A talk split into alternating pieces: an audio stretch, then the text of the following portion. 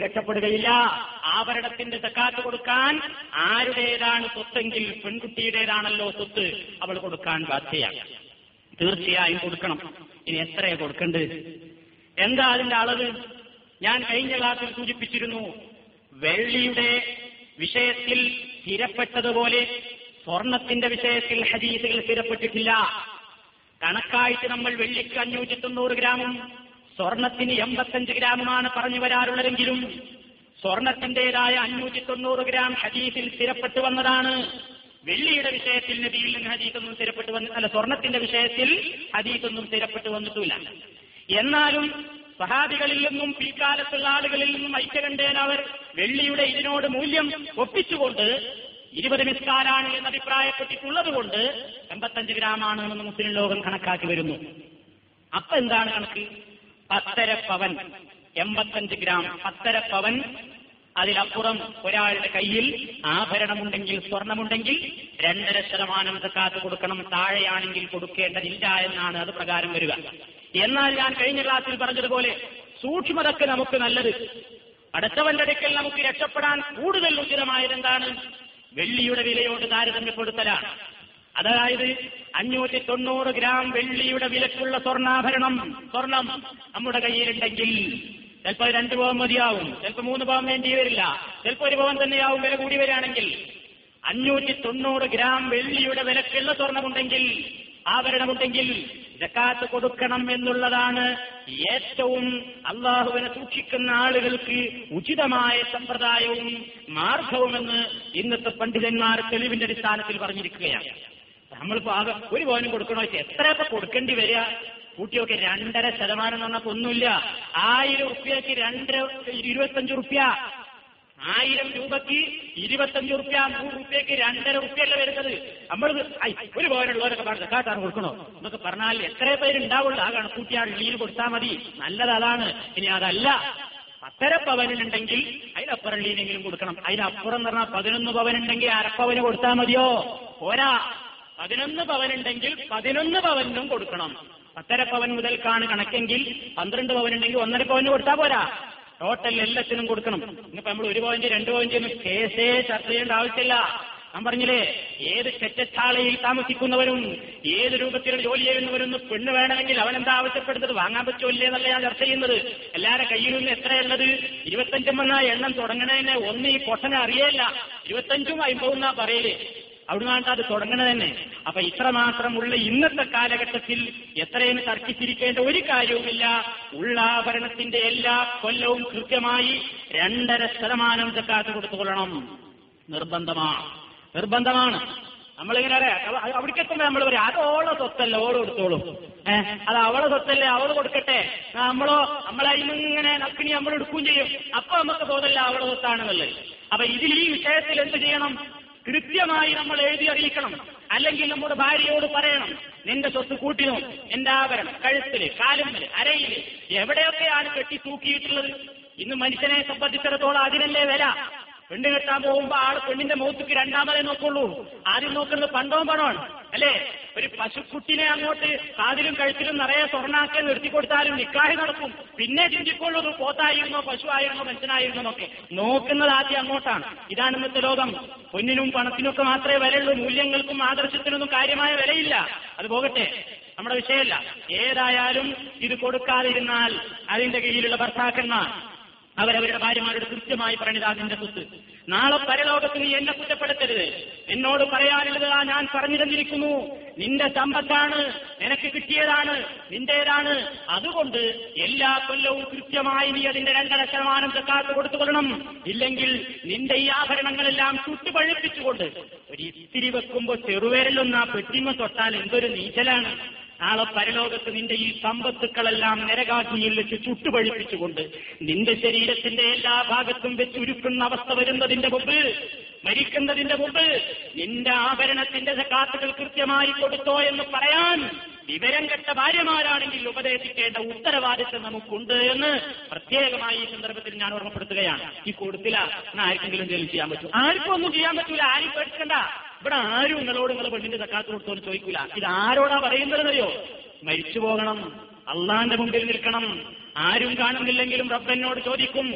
എന്ന് ബോധമുള്ള പരലോക ഭയമുള്ള ആൾക്കാർക്ക് മാത്രമേ ഇത് ബാധകള്ളൂ അല്ലാത്തവരെ സംബന്ധിച്ചിടത്തോളം കേട്ടു. അതവിടെ ഇഷ്ടം പോലെ പറയട്ടെ എന്ത് ഇതിനൊക്കെ ഇപ്പൊ കൊടുക്കാനാണ് അപ്പൊ നടക്കോ അങ്ങനെയൊക്കെയാണ് പറഞ്ഞു. മാറിക്കോളൂ പ്രശ്നമല്ല.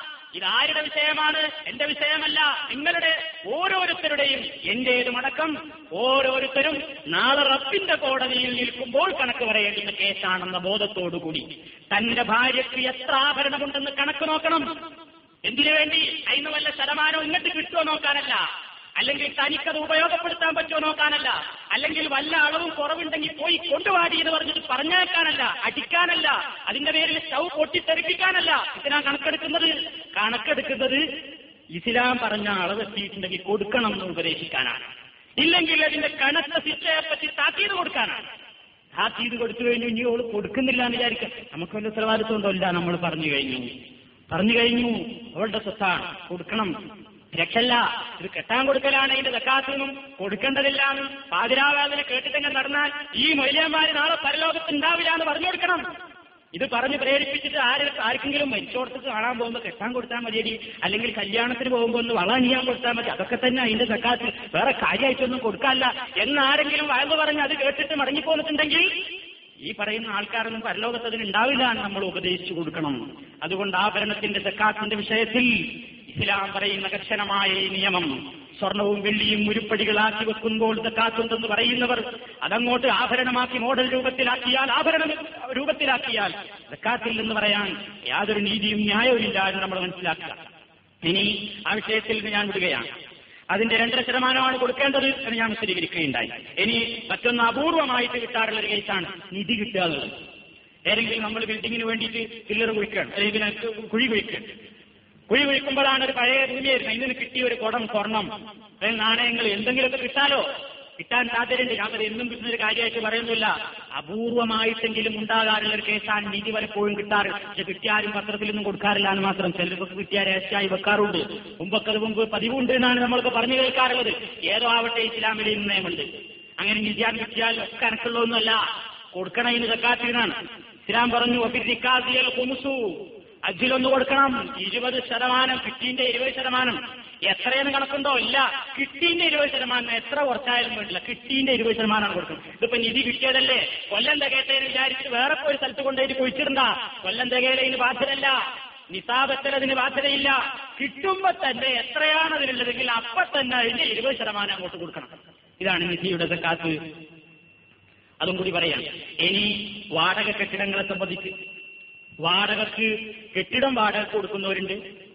അതല്ലെങ്കിൽ ഒരു കടയിൽ വെച്ചിട്ട് പിന്നെ കസേര അല്ലെങ്കിൽ താർപ്പായ പിന്നെ മറ്റുള്ള സാധനങ്ങൾ പാത്രങ്ങൾ പ്ലേറ്റുകൾ വിഞ്ഞാണങ്ങൾ ഇതൊക്കെ വാടക കൊടുക്കുന്ന ആൾക്കാരുണ്ട്. ഏത് സാധനമായിട്ട് സ്പീക്കർ ഇതൊക്കെ എന്തോ അങ്ങനെ വാടക കൊടുക്കുന്ന ആൾക്കാർ. എത്ര അതിന്റെ കാത്ത് രണ്ട് വിധത്തിലാണ് കണക്കാക്കേണ്ടത് എന്നാണ് ഒന്നുകിൽ ബിൽഡിങ്ങിന്റെ ആകെ ടോട്ടൽ വില അപ്പൊ ബിൽഡിംഗ് വാടക കൊടുക്കുന്നവർ ഇങ്ങനെ ബിൽഡിംഗ് കെട്ടിയിട്ട് ഇങ്ങനെ വാടക കൊടുക്കുന്ന ആൾക്കാർ ആൾക്കാർക്ക് താമസം. എങ്കിൽ ആ ബിൽഡിങ്ങിന്റെ ടോട്ടൽ വില എത്ര? രണ്ട് രൂപത്തിൽ കാത്തു കൊടുക്കാം. ഒന്ന് ടോട്ടൽ ആ ബിൽഡിങ്ങിന്റെ വില എത്രയാണ് കണക്കാക്കണം? കൊല്ലത്തിൽ അതിന്റെ മതിപ്പ് വില കണക്കാക്കണം. പ്ലസ് ആകെ കിട്ടിയ വാടക. ഒരു കൊല്ലത്തിൽ എനിക്ക് കിട്ടിയ വാടക. അതും കൂടി ടോട്ടലാണ് കൂട്ടിയിട്ട് ആകെയുള്ള സംഖ്യയിൽ നിന്ന് രണ്ടര ശതമാനം കാത്തു കൊടുക്കണം. അങ്ങനെയാണെങ്കിൽ രണ്ടര കൊടുത്താൽ മതി. എപ്പോ? ബിൽഡിങ്ങിന്റെ മതിപ്പ് വിലയും കൂടി കൂട്ടുന്നുണ്ടെങ്കിൽ. ഇനി അല്ലെങ്കിലോ വാടക മാത്രം കണക്കാക്കാം. ബിൽഡിങ്ങിന്റെ വിലയും അവിടെ വിൽക്കുന്ന സാധനങ്ങളുടെ വിലയും വാടക കൊടുക്കുന്ന വസ്തുക്കളുടെ വിലയും ഒന്നും കൂട്ടണ്ട. വെറും വാടക മാത്രം കണക്കാക്കാം. എന്നാ പിന്നെ അതല്ലേ നമുക്ക് ആദായം? എന്ന് ചിന്തിക്കണ്ട. അപ്പം അളവ് കൂടി രണ്ടേന്ന് കൂട്ടിയാ പറഞ്ഞിരുന്നത്. ഞാൻ പിന്നെ നല്ല അടവാണല്ലോ ഇപ്പൊ പറഞ്ഞു വരുന്നത്. അല്ല പത്ത് ശതമാനം കൊടുക്കും അപ്പൊ രണ്ടര പോയിട്ട് എത്രയായി? നാലിരട്ടി കൂടുതലായി. പത്ത് ശതമാനം എന്ത് ചെയ്യണം? കൊടുക്കണം. വാടക മാത്രം കണക്കാക്കുകയാണെങ്കിൽ പത്ത് ശതമാനം. അതല്ല സാധനങ്ങളും എല്ലാം കൂടി വില കൂട്ടിയിട്ട് ആകെ വാടകയിൽ കൂട്ടുകയാണെങ്കിൽ രണ്ടര ശതമാനം കൊടുത്താൽ മതി. ഇത് നമ്മളിങ്ങനെ കാൽക്കുലേറ്റർ ഇരുന്ന് കൂട്ടണ്ട. ഏതാ ഇപ്പൊ കൂടുതൽ നമുക്ക് നല്ലത്? ഏതാ കുറച്ച് ആണ് പൊയ്ക്കോട്ടെ കുറച്ച്. തിരിയെങ്കിലും അങ്ങോട്ട് ആയിക്കോട്ടെ. നമുക്ക് പരലോകത്തെ രക്ഷക്കുള്ളതല്ലേ വലിയ മാറ്റമൊന്നും ഉണ്ടാവില്ല. അപ്പൊ ചിലപ്പോൾ ഈ സംശയം അതായിരിക്കും ഈ പത്ത് ശതമാനം കൊടുക്കുന്നു രണ്ടര ശതമാനമായിട്ട് നോക്കുകയാണെങ്കിൽ നമുക്ക് കുറച്ചും കൂടി ആദായം ബെനിഫിറ്റ് അങ്ങനെയല്ല? പറയാം കുറച്ചും കൂടി ബെനിഫിറ്റ് ഏതായിരിക്കും എന്ന് നമ്മൾ സംശയിക്കണ്ട. ഇത് പടച്ചവന്റെ അടുത്തേക്കുള്ള ഒരു കാര്യമാണ്. ഒരു പത്ത് പൈസയും അങ്ങോട്ട് പോകുകയാണെങ്കിൽ വിരോധമൊന്നുമില്ല. ഇനി ഇതിനെത്ര കണക്ക്? അഞ്ഞൂറ്റി തൊണ്ണൂറ് ഗ്രാം വെള്ളി തന്നെ. ഇതാണ് തന്നെ. ആ പൈസക്ക് ഇതുണ്ടെങ്കിൽ കൊടുക്കണം. പിന്നെ ഭൂമി കച്ചവടം. നാട്ടിൽ വലിയ ബിസിനസ്സാണ്. ഗൾഫിൽ ആൾക്കാരൊക്കെ ഇപ്പൊ നാട്ടിലെത്തിയാൽ നമ്മളൊക്കെ ഇങ്ങനെ പഴത്തൊലിയും പൊരുക്കി നടക്കേണ്ട അവസ്ഥയിലാണ്. മറ്റുള്ളവരൊക്കെ വലിയ പണക്കാരാണ് എന്താ കാരണം? അവിടെ ഇങ്ങനെ തടിച്ചു കൊഴുക്കാണ്. പറമ്പ് കച്ചവടക്കാര് അതിന്റെ ഏജന്റുമാര് അതിന്റെ ഏജന്റുമാര് ഇവർക്കൊക്കെ ഒന്ന് നമ്മളെക്കാൾ നമുക്കൊരു കൊല്ലത്തിൽ കിട്ടുന്നത് ഒരു ദിവസം കൊണ്ടൊക്കെ വാങ്ങുകയാണ്. രണ്ടു ലക്ഷത്തിന് ഒരു ഭൂമിയിൽ എടുത്തിട്ട് അതൊന്ന് തോന്ന മണ്ണൊക്കെ ഉണ്ടാക്കി ഒരു തെങ്ങൊക്കെ വെച്ച് പിടിപ്പിച്ച് ഒന്നുകൂടെ വളച്ചു കെട്ടിയാൽ പിറ്റത്തെ മാസം മറിച്ചു വെക്കുന്നത് അഞ്ചു ലക്ഷത്തിനും പത്ത് ലക്ഷത്തിനും ഒക്കെയാണ്. പിന്നെ ഇവിടെ കഷ്ടപ്പെടണം ഇതാണ് ഇപ്പൊ അവിടുത്തെ അവസ്ഥ. എന്റെ പേരൊക്കെ ജക്കാത്ത് നിവാവോ ഇല്ല. ഭൂമിയല്ലേ? കച്ചവടമല്ലേ എന്ന് പറഞ്ഞു പറ്റൂല. വില കണക്കാക്കി രണ്ടര ശതമാനമാണ് കൊടുക്കണം. വല്ല തികയൊന്നും കാത്തിക്കേണ്ട പേന് വിൽക്കുമ്പോഴേ മറിച്ചാണ് വിൽക്കുമ്പോൾ വിലയാണ് കണക്കാക്കാൻ രണ്ടര ശതമാനമാണ് കൊടുക്കുക. അത് നിർബന്ധമാണ്. അതേപോലെ തന്നെ നടക്കുന്ന വേറൊന്നാണ് ഷെയറുകൾ. പത്രത്തിലൊക്കെ കാണാം ഓഹരി വിപണികൾ. ഇന്ന സ്ഥാപനത്തിന് ഒരു ഷെയറിന് ഇത്ര റുപ്യ? എന്നിങ്ങനെ പറഞ്ഞിട്ട് ഷെയറുകൾ ഷെയറുകൾ വീതിക്കുന്ന സമ്പ്രദായം.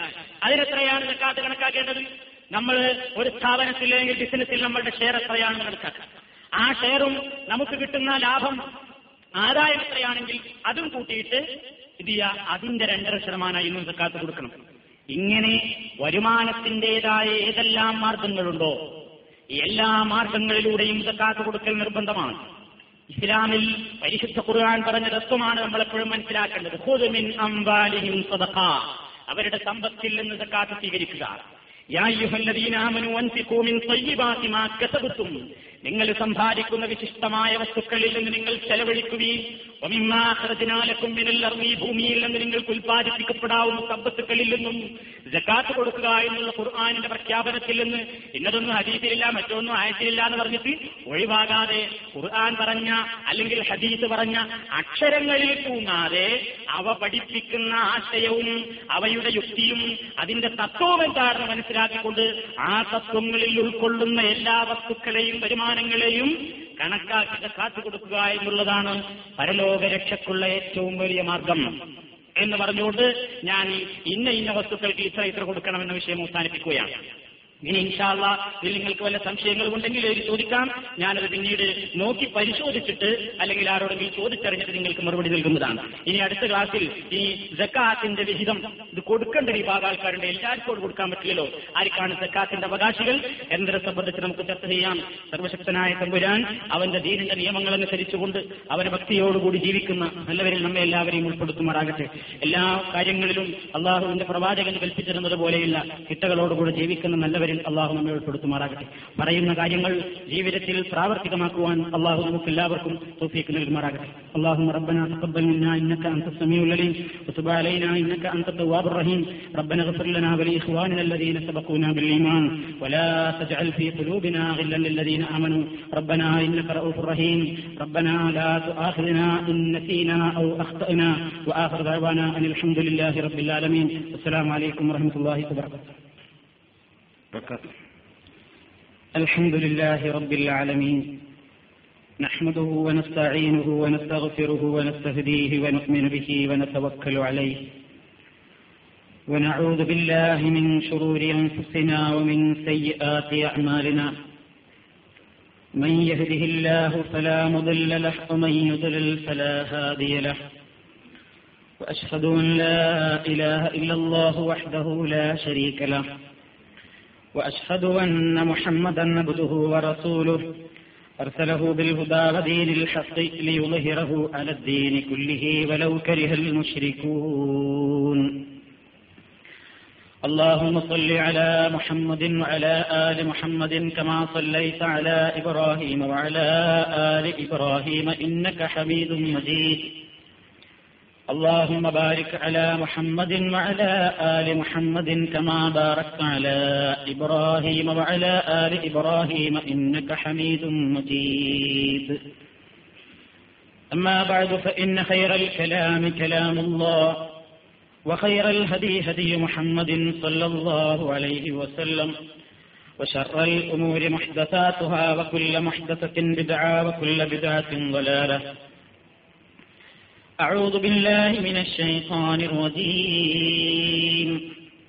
بسم الله الرحمن الرحيم. إنما الصدقات للفقراء والمساكين والعاملين عليها والمؤلفة قلوبهم والمؤلفة قلوبهم وفي الرقاب والغارمين وفي سبيل الله وابن السبيل. فريضة من الله والله عليم حكيم സഹോദരന്മാരെ സുഹൃത്തുക്കളെ നമ്മൾ വിശദീകരിച്ചുകൊണ്ടിരിക്കുന്ന സക്കാത്ത് എന്ന വിഷയത്തിൽ കഴിഞ്ഞ ഏതാനും ക്ലാസുകളിലൂടെയായി സക്കാത്തിന്റെ മഹത്വവും പ്രാധാന്യവും. ഏതെല്ലാം വസ്തുക്കൾക്ക് എത്രയെല്ലാം സക്കാത്ത് നൽകണം? എന്നതിനെ സംബന്ധിച്ചും നിങ്ങൾ മനസ്സിലാക്കുകയുണ്ടായി. ഇന്ന് ജക്കാത്തിന്റെ അവകാശികളെ സംബന്ധിച്ചാണ് ചില കാര്യങ്ങൾ നിങ്ങളോട് സംസാരിക്കാൻ ഉദ്ദേശിക്കുന്നത്. നമുക്കറിയാവുന്നതുപോലെ പരിശുദ്ധ ഖുർആാനിൽ നമസ്കാരത്തിന്റെ വിഷയമായാലും ജക്കാത്തിന്റെ വിഷയമായാലും എല്ലാ വശങ്ങളും പരത്തി വിശദമായി പ്രതിപാദിക്കുക എന്നുള്ളത് ഖുർആാനിന്റെ ശൈലിയല്ല. മൊത്തത്തിൽ ചില കാര്യങ്ങൾ പറയുകയും എന്നിട്ട് അതിന്റെ വിശദീകരണമായി നബിസല്ലാഹു അലിഹി വസ്ല്ലം കാര്യങ്ങൾ വിശദീകരിക്കുകയും ചെയ്യുക എന്നുള്ളതാണ് പരിശുദ്ധ ഖുർആാനിൽ പല വിഷയങ്ങളുടെയും സ്ഥിതി അങ്ങനെയാണ്. പരിശുദ്ധ ഖുർആാനിന്റെ വ്യാഖ്യാനം മഹാനായ പ്രവാചകൻ സല്ലാഹു അലൈഹി വസ്ല്ലമിലൂടെയാണ് പൂർത്തിയാകുന്നത് എന്ന് ഖുർആൻ തന്നെ വിശദീകരിച്ചിട്ടുമുണ്ട്. സൂറത്തുൻ നഹലിലെ നാൽപ്പത്തിനാലാമത്തെ ആയത്തിൽ അള്ളാഹു സുബാനഹുവ താല പറയുന്നു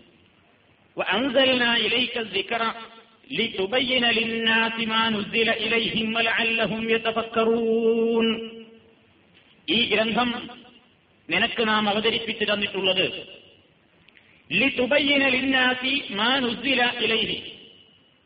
ജനങ്ങൾക്ക് നീ ബയാൻ ചെയ്തു കൊടുക്കണം. നീ വിശദീകരിച്ചു കൊടുക്കണം മാ നുസ്സില ഇലൈഹി. അവർക്ക് അവതരിപ്പിക്കപ്പെട്ട കാര്യത്തിന്റെ വസ്തുതകൾ എന്താണ്?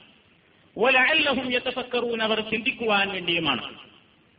അപ്പൊ മൊത്തത്തിൽ ഇങ്ങനെയാണ് ഖുർആാനിന്റെ ശൈലി. എന്നാൽ ജക്കാത്ത് എങ്ങോട്ട് തിരിക്കണമെന്നും ഏതെല്ലാം വിഭാഗക്കാർക്ക് നൽകണമെന്നുമുള്ള വിഷയത്തിൽ ഖുർആാനിന്റെ തന്നെ വ്യക്തമായ കാഴ്ചപ്പാടുണ്ട്. അത് ആരുടെയെങ്കിലും കൈകടത്തലുകൾക്ക് വിധേയമാവാതിരിക്കാൻ ആരുടെയെങ്കിലും താൽപര്യങ്ങൾക്ക് മുൻതൂക്കമുണ്ടാകാതിരിക്കാൻ കണിശമായ രൂപത്തിൽ തന്നെ ഇസ്ലാം അത് കൈകാര്യം ചെയ്തിരിക്കുകയാണ്. പരിശുദ്ധ ഖുർആാനിന്റെ ശൈലിയിൽ ഇന്നമ എന്ന് പറഞ്ഞുകൊണ്ടാണ് സക്കാത്തിന്റെ അവകാശികളെ സംബന്ധിച്ചുള്ള ആയത്തിൽ തുടങ്ങുന്നത് തന്നെ. കണിശമായും താഴെ പറയുന്ന ആൾക്കാർക്ക് മാത്രമാണ് സക്കാത്തിനുള്ള അവകാശമുള്ളത്.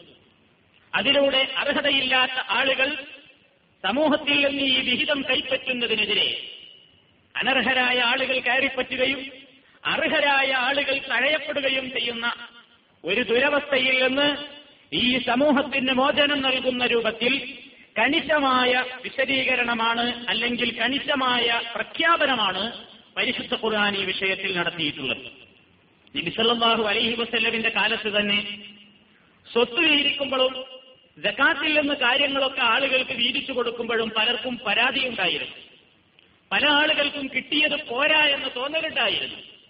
തങ്ങൾക്ക് കുറച്ചേ തന്നുള്ളൂ. വേറെ ചില ആൾക്കാരെ കൂടുതൽ പരിഗണിച്ചു നബി എന്നൊക്കെ ആക്ഷേപങ്ങൾ പറയാൻ മുനാഫിക്കീങ്ങൾ രംഗത്തുണ്ടായിരുന്നു.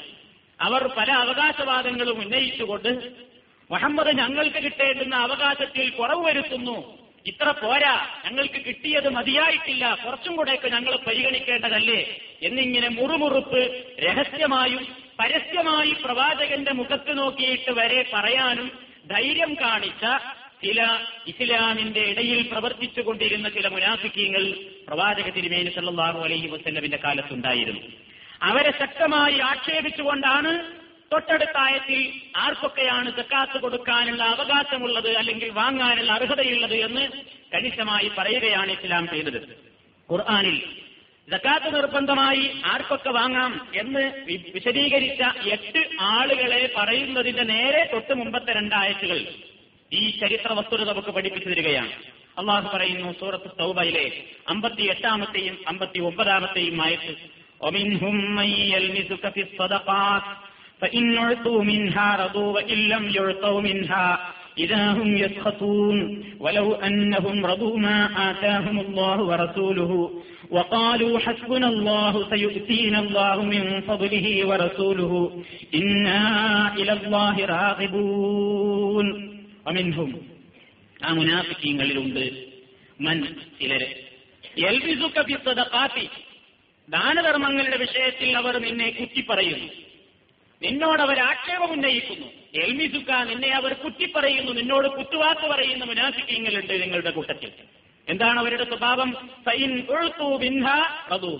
നീ അവർക്ക് നന്നായി കൊടുത്താൽ റതു അവർക്ക് നല്ല തൃപ്തിയാണ്. നീ അവർക്ക് നന്നായി ഒരു കൊടുത്താൽ പ്രഭു അവർക്ക് നല്ല തൃപ്തിയാണ്. വൈലും എഴുത്തവും ഇൻഹ ഇനി നീ അവർക്ക് നൽകാതെ നൽകപ്പെടാതിരുന്നാലോ? ഇതാഹും യസ്ഹത്തൂൻ അവരതാ കോപിക്കുന്നു. ഞങ്ങളെ തഴഞ്ഞു. ഞങ്ങളെ പരിഗണിച്ചില്ല. ആവശ്യത്തിന് മതിയായില്ല എന്നൊക്കെ പറഞ്ഞുകൊണ്ട് അവർ നിന്നോട് കുത്തുവാക്ക് പറയുന്നു. അല്ല പറയുന്നു വലൗ അന്നഹും. തീർച്ചയായും അവരായിരുന്നുവെങ്കിൽ എത്ര നന്നായിരുന്നു. അള്ളാഹുവും അവന്റെ പ്രവാചകനും അവർക്ക് നൽകിയ വിഹിതം അതുകൊണ്ട് തൃപ്തിപ്പെട്ടുകൊണ്ട് വക്കാലു ഹസ്ബുനല്ലാ ഞങ്ങൾക്ക് അള്ളാഹു മതി എന്ന് പറയുകയും ഇനിയും പിൽക്കാലത്ത് അള്ളാഹുവും അവന്റെ പ്രവാചകനും അള്ളാഹുവിന്റെ ഔദാര്യത്തിൽ നിന്ന് ഞങ്ങൾക്ക് ഇനിയും നൽകിയേക്കാം. ഇന്നാ ഞങ്ങൾ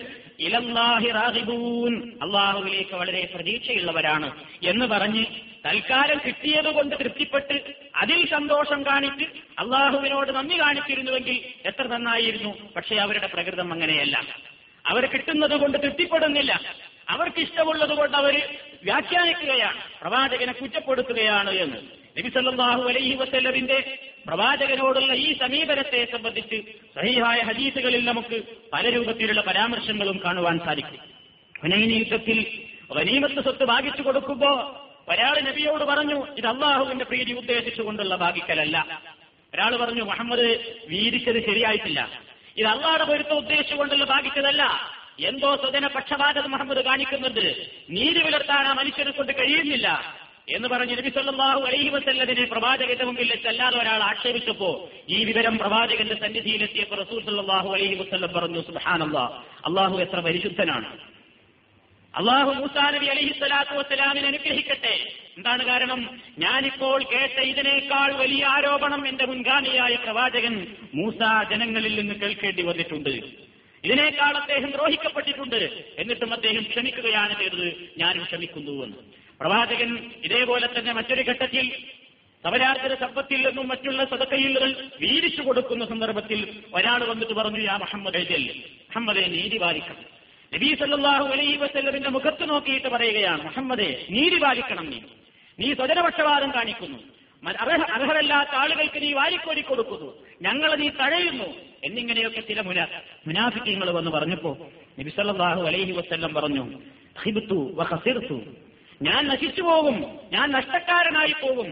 ഇല്ലം അഴുതിൽ ഞാൻ നീതി പാലിച്ചിട്ടില്ലെങ്കിൽ ആരുണ്ട് എന്റെ ശേഷം ഇതുപോലെ നീതി കാണിക്കാൻ ഞാൻ നീതി പാലിക്കുന്നത് പോലെ നീതിയോടുകൂടെ ഈ കാര്യങ്ങൾ വിതരണം നടത്താൻ കെൽപ്പുള്ളവൻ ഈ ലോകത്ത് മറ്റാരിട്ട് എന്റെ പ്രശ്നത്തിൽ യാതൊരു പാഴ്ചയും സംഭവിച്ചിട്ടില്ല എന്ന് നബി സല്ലല്ലാഹു അലൈഹി വസല്ലം അദ്ദേഹത്തെ അറിയിച്ചു. ഉടൻ ഉമർ ഖത്താബ് റളിയല്ലാഹു തലാന്ന് ചോദിച്ചു ഈ മനുഷ്യന്റെ കഴുത്ത് ഞാൻ വെട്ടിക്കോട്ടെ? നിങ്ങൾ നീതി പാലിക്കുന്നില്ല എന്ന് നിങ്ങളുടെ മുഖത്ത് നോക്കി പറഞ്ഞ് ഇയാളുടെ കഴുത്ത് നബി സല്ലല്ലാഹു അലൈഹി വസ്ലം അങ്ങനെ പറഞ്ഞു. അദ്ദേഹത്തോട് പ്രവാചകൻ പറഞ്ഞു വേണ്ട ഉമറെ അവരെ വിട്ടുകളഞ്ഞേക്ക്.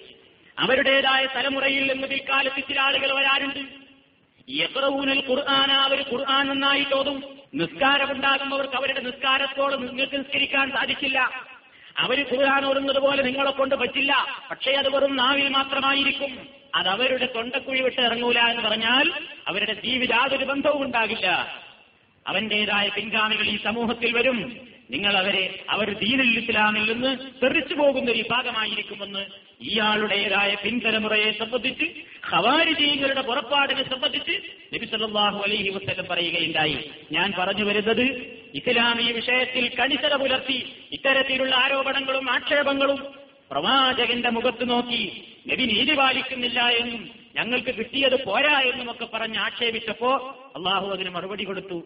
ഇത് അവരുടെ വെറും ദുഷ്ടലാക്ഷ മാത്രമാണ്. അവരുടെ വെറും തോന്നലുകൾ മാത്രമാണ്. അതുകൊണ്ട് അവരോട് കണിശമായി പറഞ്ഞേക്കുക. നിങ്ങൾക്ക് ഇഷ്ടം പോലെ വീതിക്കാനുള്ളതല്ല സക്കാത്തിന്റെ സ്വത്ത്. ഇഷ്ടം പോലെ നിങ്ങൾക്ക് വാങ്ങി അതേപോലെ തന്നെ എല്ലായിടത്തും ചുറ്റി നടന്നിങ്ങനെ വാങ്ങി സംഭരിക്കുന്നതൊക്കെയല്ല ഇത്. നേരെ മറിച്ച് എന്തു ചെയ്യണം? ഇതിലെനിക്ക് കണിശമായ നിയമമുണ്ട്. ആ വിഷയത്തിൽ കണിശമായ നിയമമുണ്ട്. പ്രവാചകൻ സല്ലല്ലാഹു അലൈഹി വസല്ലം പറയൂ ഇന്നല്ലാഹു ലം യർദ ബിഹുക്മി നബിയ്യിൻ വലാ ഗൈരിഹി ഫിസ്സദഖാത് ഹത്താ ഹകമ ഫീഹാ ഹുവ ഫജസഅഹാ തമാനിയത അസ്നാഫ് ഫൈൻ കുന്ത മിൻ തിൽക ലജ്സാ അഅതൈതുക. അബൂദാവൂദ് റിപ്പോർട്ട് ചെയ്ത ഹദീസിൽ കാണാൻ സാധിക്കും ഒരാൾ നബിയുടെ അരികിൽ വന്നുകൊണ്ട് പറഞ്ഞു നബിയെ എനിക്ക് സ്വതക്ക തരണം ജക്കാത്ത് തരണം എനിക്ക്. അപ്പൊ നബി സല്ലല്ലാഹു അലൈഹി വസല്ലം പറഞ്ഞു ഈ വിഷയത്തിൽ വലിയുടെ തീരുമാനമല്ല പടച്ചതമ്പുരാൻ തന്നെ ഈ വിഷയത്തിൽ കണിശമായി നിയമം അവതരിപ്പിച്ചിരിക്കുന്നു. ആ എട്ട് വിഭാഗത്തിൽ നീ പെടുമെങ്കിൽ നിനക്ക് ഞാൻ നൽകാം. വിരോധമില്ല എന്ന് പറഞ്ഞു. ആ വിഭാഗത്തെയാണ് തുടർന്നുകൊണ്ട് അറുപതാമത്തെ ആയത്തിൽ അള്ളാഹു സുബ്ഹാനഹു പരിചയപ്പെടുത്തുന്നത് തീർച്ചയായും ദാനധർമ്മങ്ങൾ നിർബന്ധമായ സ്വതക്കകൾ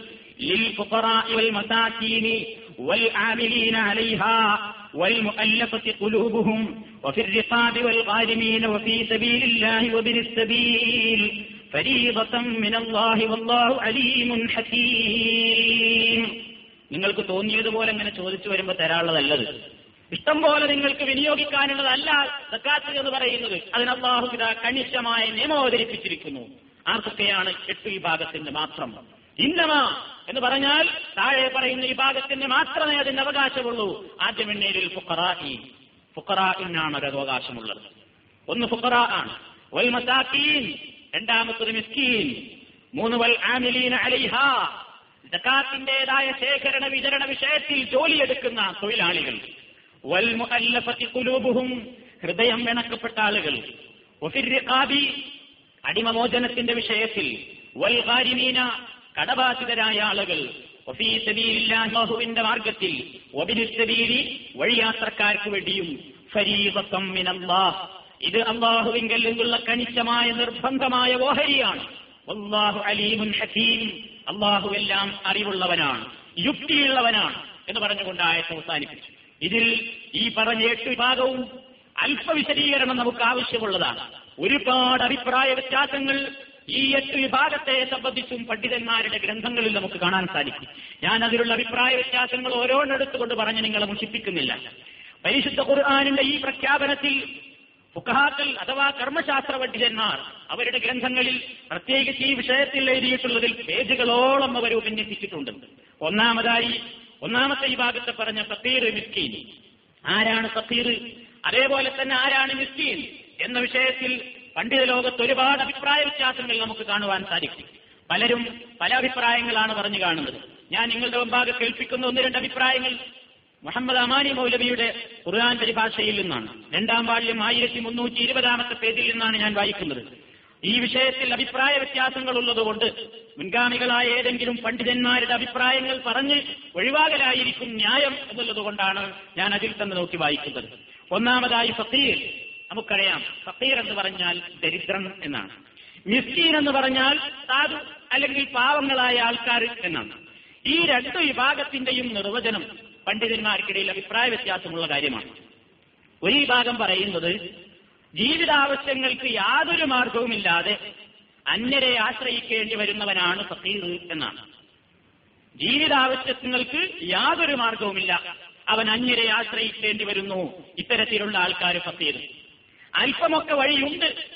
ജീവിതത്തിന് അല്പമൊക്കെ വഴിയുണ്ട്. എങ്കിലും അതുകൊണ്ട് തികയാതെ വരുന്നവനാണ് മിസ്കീനെന്നും ഒരു കൂട്ടർ അർത്ഥമാക്കുന്നു. ഇതാണ് ഒരഭിപ്രായം. വേറൊരു കൂട്ടർ പറയുന്നത് നേരെ മറിച്ചാണ്.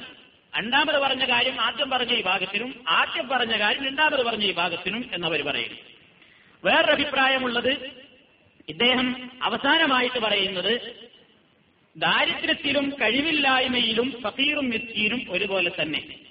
ദാരിദ്ര്യത്തിന്റെ വിഷയത്തിലും കഴിവില്ലായ്മയുടെ വിഷയത്തിലും ഫക്കീറും മിസ്കീനും ഒരേപോലെ തന്നെയാണ്. പക്ഷേ ഫക്കീറിന്റെ ദരിദ്രാവസ്ഥ പുറമേയുള്ളവർക്ക് കണ്ടറിയുവാൻ കഴിയും. അതാണ് വ്യത്യാസം. ഫക്കീറായ മനുഷ്യന്റെ ദാരിദ്ര്യം പുറമേയുള്ളവർക്ക് കണ്ടറിയുവാൻ കഴിയും. അവനത് മൂടിവെക്കുകയില്ല എന്നർത്ഥം. അവനിങ്ങനെ ചോദിച്ചുകൊണ്ട് നടക്കും. അവന്റെ ഇല്ലായ്മയും വല്ലായ്മയും അവൻ മറ്റുള്ളവരുടെ മുമ്പാകെ ഇങ്ങനെ പറഞ്ഞുകൊണ്ട് നടക്കും. അവന്റെ വാക്കുകളിൽ അത് മുഴച്ചു കാണും അവന്റെ പെരുമാറ്റത്തിൽ അത് കാണും. മിസ്കീനാവട്ടെ തന്റെ സ്ഥിതി പുറമേയുള്ളവരെ അറിയിക്കാത്ത വിധം മൂടിവെച്ചുകൊണ്ട് മാനവും മാന്യതയും കാത്തു സൂക്ഷിച്ചുകൊണ്ടിരിക്കും. ഈ കാര്യത്തിലാണ് രണ്ടാളും വേർതിരിയുന്നത്. അപ്പോ രണ്ടാളും ഇല്ലാത്തവർ തന്നെയാണ്. പക്ഷെ ഫസീർ എന്താണ്? അവനില്ലാതുള്ളത് നാട്ടുകാർക്ക് അറിയും അവന്റെ പ്രവർത്തനങ്ങളിൽ നിന്ന് അതിനനുസരിച്ചുള്ള പെരുമാറ്റങ്ങളായിരിക്കും അവരിൽ കാണുന്നത്. മിസ്കീൻ അങ്ങനെയല്ല. അവനും ഇല്ലാത്തവൻ തന്നെയാണ്. പക്ഷേ വലിയ അഭിമാനിയാണ്.